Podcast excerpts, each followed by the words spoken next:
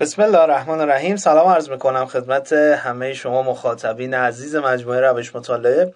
با معرفی یک کتاب دیگه در خدمت شما هستم در مورد بازاریابی. یک کتابی که وقتی من خودم اولین بار این کتاب رو دیدم و اسمش رو شنیدم همون لحظه تهیهش کردم که مطالعهش بکنم و واقعا هم یک کتاب فوقالعاده بوده. و خب تو توضیحاتی که در مورد این کتاب میگن من بگم چه چیزایی میگم و واقعا قبول دارم چون مطالبش خیلی مطالب خوبی بود. اما نکاتی رو که در موردش میگن یک معرفی داشته باشم و بعد هم بریم سراغ اینکه یک نکته آموزشی هم در خصوص این کتاب با هم داشته باشیم. خب کتاب بازاریابی چریکی نوشته آقای جی کنراد لوینسون هستش و من ترجمه ای رو که مطالعه کردم آقای مجتبی واعظی بود. و در نرم افزار تاقچه هم موجوده که من خودم از همونجا مطالعه کردم این کتاب رو.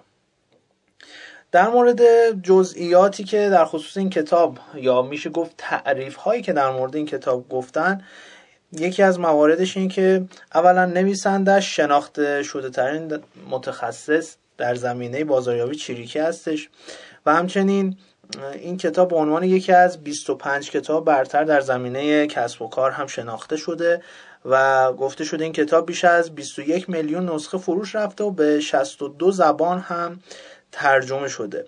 و خب من الان نمی‌خوام بر اساس این مواردی که اینجا گفته شده بگم کتاب خوبیه. وقتی مطالعه کردم واقعا مطالب خوبی رو داشت. و می‌تونم بگم اولا هم ترجمه خوبی بود روان بود و هم از طرف اینکه شما اگر برخی از کتاب های بازاریابی رو مطالعه بکنید من الان خودم لیستی از این کتاب توی ذهنم هست. ولی خب به دلایل مختلف نمیگم. واقعا وقتی شخص مطالعه می‌کنه گیج میشه. اینکه من الان با چیکار بکنم؟ نمی‌فهمم اصلا با چیکار بکنم. و از جاهای مختلف اطلاعات زیادی رو میدن و شخص بین اون همه اطلاعات غرق میشه.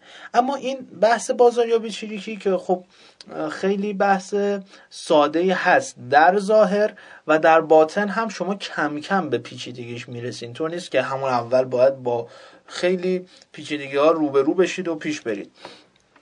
و اگه بخوام یک خلاصه بگم اینه که ببینید توی جنگ ها ما دو تا جنگ داریم. جنگ منظم و جنگ چریکی جنگ منظم خب مشخص جبهه های هر دو طرف مشخصه و عملیات هایی که انجام میدن آتش های سنگینی که میریزن و همه چیزشون مشخصه. میشه برنامه ریزیاشو دید تا حدودی. اما جنگ چریکی چند تا ویژگی داره. اولا که تعداد نفرات خیلی کمتری می‌خواد. و چابکی خیلی زیادی داره و از طرفی می‌تونه به شکلی وارد بشه شاید خیلی شخص یا اون دشمن متوجه نشه و ضربه هایی رو بزنه که در نهایت نتایج خیلی بزرگی رو داشته باشه. چون این بازاریابی هم میگه همینه.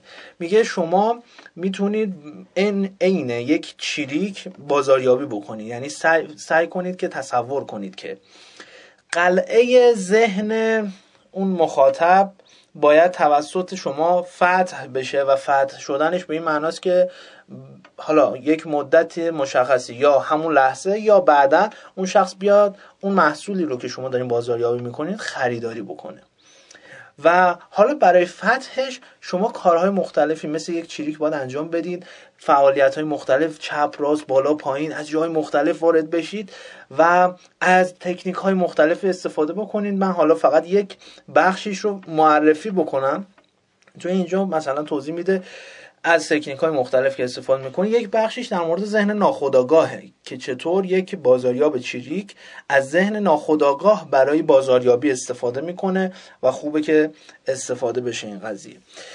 و این کتاب در مجموع برای کسانی که کسب و کارهای کوچیکی دارن و حتی کسب و کارهای بزرگ هم می‌تونه باشه. اینجا خب علر خصوص برای کسب و کارهای کوچیک خیلی می‌تونه مفید باشه.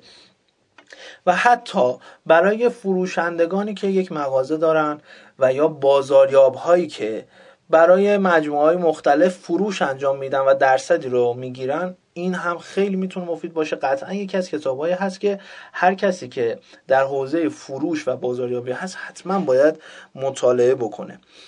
و من اگه بخوام یک بخشی رو توضیح بدم از کتاب که بخش آخر صحبت هم باشه و یک معرفی کلی داشتیم که به چه صورتی شما می‌تونید این کتاب رو ببینید توی نرم افزارهای مختلف هست و اونجا فصلاشو ببینید توضیحات بیشتری وجود داره و حالا من دیگه اینجا فقط به یک بخش آموزشی می‌پردازم چون به تازگی تصمیم گرفتیم برای هر کتابی که معرفی می‌کنیم یک نکته آموزشی هرچند کوچیک توی این صوت رو خدمت شما عرض بکنم. خب یکی از مواردی که توی این کتاب مطرح شد این بود که پنج عامل طی تحقیقاتی که انجام شده پنج عامل تاثیرگذاره در خرید یک نفر. و خیلی وقتا به اشتباه خود شخص یعنی فروشنده یا صاحب اون شرکت یا کسانی که بازاریابی می‌کنن فکر می‌کنن مهمترین عامل یا برخی میگن تنها عامل تاثیرگذاری در خرید شخص قیمته. یا این تصور رو دارن که اینجا میگه چنین چیزی وجود نداره تنها عاملش باشه. بله قیمت تاثیرگذار هست اما یکی از پنج عاملی هست که موثره در این بخش و اتفاقا پایین ترین رتبه رو هم داره توی این عوامل. و جزء دست بندی که انجام میشه از یک تا پنج یک بهترین و همینطوری میاد پایین. پنجمیش در مورد قیمته. و اگر اون چهار مورد بالایی درست نشده باشه شما هر چقدر هم قیمتتون پایین باشه حتی ارزون هم باشه و یا رو به رایگان هم باشه هست حتی اون رایگان هم استفاده نمی‌کنه. خب ببینیم این پنج عامل چیا هستن و کسی که می‌خواد حالا هر محصولی داره بفروشه قطعا به این بخش توجه بکنه و فقط و فقط روی قیمت تمرکز نکنه که الان من فروشم که هم شد برم حتما تخفیف بدم. با قیمت پایین تر دوباره انقدر بیاره پایین که دیگه به مرز ورشکستگی یا مرز این که اصلا دیگه هیچ سودی نمی‌بره برسه. شما اگر که می‌خواین فروشتون بالاتر بره ببینید اون چهار عامل قبل از قیمت رو درست کردین یا نه بعد برسیم سراغ قیمت و حالا استراتژی های خاص خودتون اجرا بکنید. خب اولین عاملی که میگه اطمینانه. اینکه خریدار باید مطمئن باشه از اون برند از اون شرکت از اون مغازه یا از اون شخصی که می‌خواد خریداری بکنه. من اگر مطمئن نباشم اینجایی که می‌خوام برم مثلا با یک سایتی آشنا شدم اصلا نمی‌دونم این واقعا آیا کسی پشتش هست یا نه یا یک نفری فقط تو خونش نشسته یا یک جایی اصلا خارج از ایران نشسته فقط می‌خواد پول بگیره هیچ کالایی هم نده. و اینو مقایسه کنیم با جایی که فرق می‌کنه شخص وارد سایتش میشه می‌بینه که چقدر نمادهای مختلفی داره از این نماد گرفته تا جاهای مختلف اینجا ثبته و از طرفی محل شرکتش هست می‌تونه تماس بگیره پاسخگو هستن و می‌بینه که خب بالاخره افرادی هستن پشت این کسب و کار و به ما می‌تونن خدمت رسانی بکنن و این کسب و کار هم جوری هست که ما بتونیم اگر احیانا حق ما رو خوردن بتونیم جای شکایت بکنیم. خب این یک نمونه از اطمینانه یعنی اون شخص مطمئن بشه بالاخره اینجا درسته. البته بخش های دیگه هم هست در مورد اطمینان. مثلا اینکه مطمئن باشه اینجا واقعا جایی هست که اون محصول رو محصول و خدماتی که میده به صورت عالی ارائه می‌کنه. واقعا جایی هست که این چیزی که میگه رو اجرا می‌کنه. خیلی چیزهای دیگه هست. پس در مجموع اینکه مطمئن بشه به اون برند به اونجا. و باید یک بازاریاب یک بالاخره مغازه یا یک شرکت سعی بکنه در قدم اول کاری بکنه. اشخاص جدیدی که وارد اونجا میشن وارد سایتش میشن وارد فروشگاهش میشن کاری بکنه که این افراد مطمئن بشن.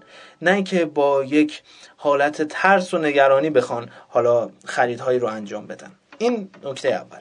عامل اول. عامل دوم در خرید در تاثیرگذاری خرید کیفیت هستش. اینکه خب بالاخره حالا مطمئن شد ولی ما یک جنس بیکیفیت داشته باشیم. اون شخص بخره دیگه از ما خرید نمی‌کنه. و قطعا این ضررش خیلی بیشتر از این که اصلا کلا کسی نیاد از ما بخره. چون اون شخص قطعا میره تبلیغ می‌کنه که از اینجا دیگه نخرید. منفی خب طبق تحقیقایی هم که شده این که میگن اگر کسی ناراضی باشه یازده برابر بیشتر از موقعی که راضی هست به دیگران توصیه می‌کنه که نخرین. و این اگر که واقعا این شکلی باشه محصول خراب باشه و افراد زیادی بیان بخرن این بعد از یک مدتی قطعا اون کسب و کار تموم شده و نابود شده. پس ما باید سعی کنیم کیفیت محصولاتمون به شکل مختلف بالا باشه. سومین عامل در تاثیرگذاری خرید خدمات بیشتر خدمات حین خرید و بعد خدمات پس از فروشه. مثل پشتیبانی ها یا خدمات مختلفی که حالا محصولات بنا به حالتی که دارن بنا به صلاح دید اون شرکت و همچنین نیازهایی که اون محصول داره چه خدماتی میده.